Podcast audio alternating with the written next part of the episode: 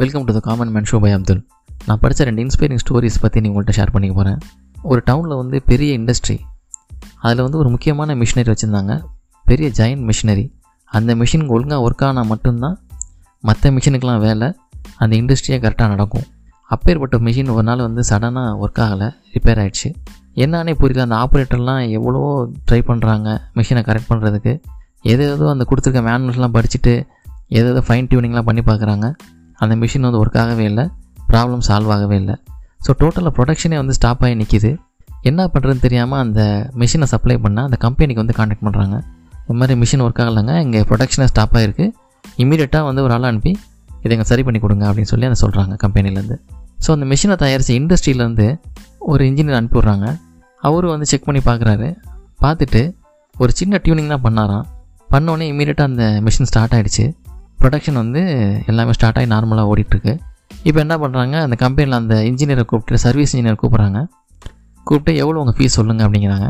அவர் வந்து பார்த்திங்கன்னா ஒரு அமௌண்ட்டை வந்து கேட்குறாரு கேட்கும்போது அவங்க சொல்கிறாங்க என்னங்க வந்து ஒரு சின்ன டியூனிங் தான் பண்ணுவீங்க? அதுக்காக இவ்வளோ பெரிய அமௌண்ட் கேட்குறீங்களே குறைச்சிக்க கூடாதான்னு சொல்லி கேட்குறாங்க அதுக்கு அவர் சொன்னாராம் நான் பண்ண அந்த சின்ன டியூனிங்க்கு வந்து இந்த அமௌண்ட் கிடையாதுங்க. எந்த இடத்துல கரெக்டாக பண்ணணும்? அப்படின்னு சொல்லி டியூன் பண்ணல. அதுக்காக தான் இந்த ஃபீஸ் கேட்குறேன் அப்படின்னாராம். ஸோ வேலை சின்னதாக பெருசாக அப்படிங்கிறது முக்கியம் இல்லை.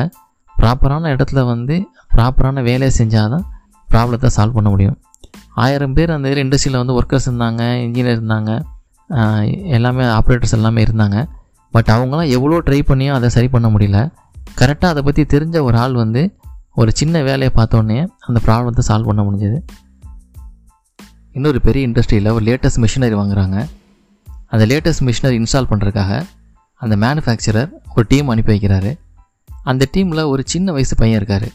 அவர் தான் வந்து இந்த சூப்பர்வைசிங் பண்ணுறார் இன்ஸ்டலேஷனை எதாவது டவுட்னா எல்லோரும் அவர்கிட்ட தான் போய் கேட்குறாங்க மெயினாக அவர் தான் வந்து இன்ஸ்டலேஷன் பண்ணிகிட்ருக்காரு இதை பார்த்துட்டு அந்த மெஷின் வாங்கின கம்பெனி ஓனர் ரொம்ப கடுப்பாயிட்டாராம்.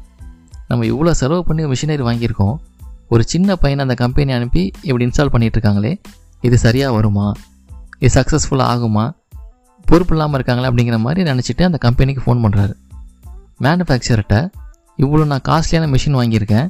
உங்கள் கம்பெனிலே சீனியர் மோஸ்ட் யார் இருக்காங்களோ அவங்கள அனுப்பி எனக்கு இன்ஸ்டால் பண்ணி கொடுங்க. அப்போ தான் இந்த மிஷின் நான் வாங்கிக்குவேன்.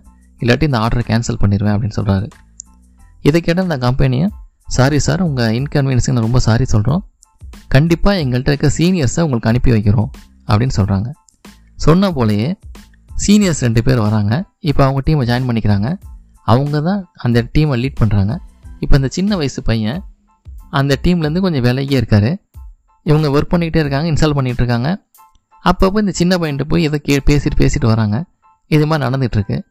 சரி ஓகே அப்படின்னு சொல்லி அந்த கம்பெனியோட ஓனர் பார்த்துக்கிட்டே இருக்காரு. இன்ஸ்டாலேஷன் ஒரு நாள் சக்ஸஸ்ஃபுல்லாக முடிச்சிட்டாங்க. முடித்தோன்னே இந்த கம்பெனியோட ஓனர் வந்து என்ன பண்ணுறாரு கொஞ்சம் இதாக கில்ட்டியாக ஃபீல் பண்ணுறாரு நம்ம என்ன இருந்தாலும் சின்ன பையன் அந்த மாதிரி சொல்லியிருக்கக்கூடாது வளர்ந்து வர பையன் டிஸ்கரேஜ் பண்ணுற மாதிரி பேசிட்டோமேன்ட்டு அந்த சீனியர் வந்தாங்க இல்லையா மேனுஃபேக்சரிங் கம்பெனிலேருந்து அவங்கள கூப்பிட்டு அது சின்ன பையன் அது மாதிரி பேசிட்டேன். ஒன்றும் நீங்கள் தப்பாக நினச்சிக்க வேணாம்னு சொல்லுங்கள் அவர் என்ன பொசிஷனில் இருக்கார் என்ன பண்ணுறாரு அப்படின்னு கேட்குறாங்க அதுக்கு அந்த சீனியர்ஸ்லாம் சொல்கிறாங்க இந்த மிஷினை கண்டுபிடிச்சதே அந்த சின்ன வயசுக்கார் தான். எங்கள் கம்பெனியில் வந்து ஒரு பாலிசி இருக்குது கஸ்டமரோட சாட்டிஸ்ஃபேக்ஷன் தான் எங்களுக்கு ரொம்ப முக்கியம். கஸ்டமர் என்ன கேட்குறாங்களோ அதுதான் நாங்கள் செஞ்சு தருவோம். அந்த பாலிசினால தான் எங்களை கம்பெனியை அனுப்புனாங்க.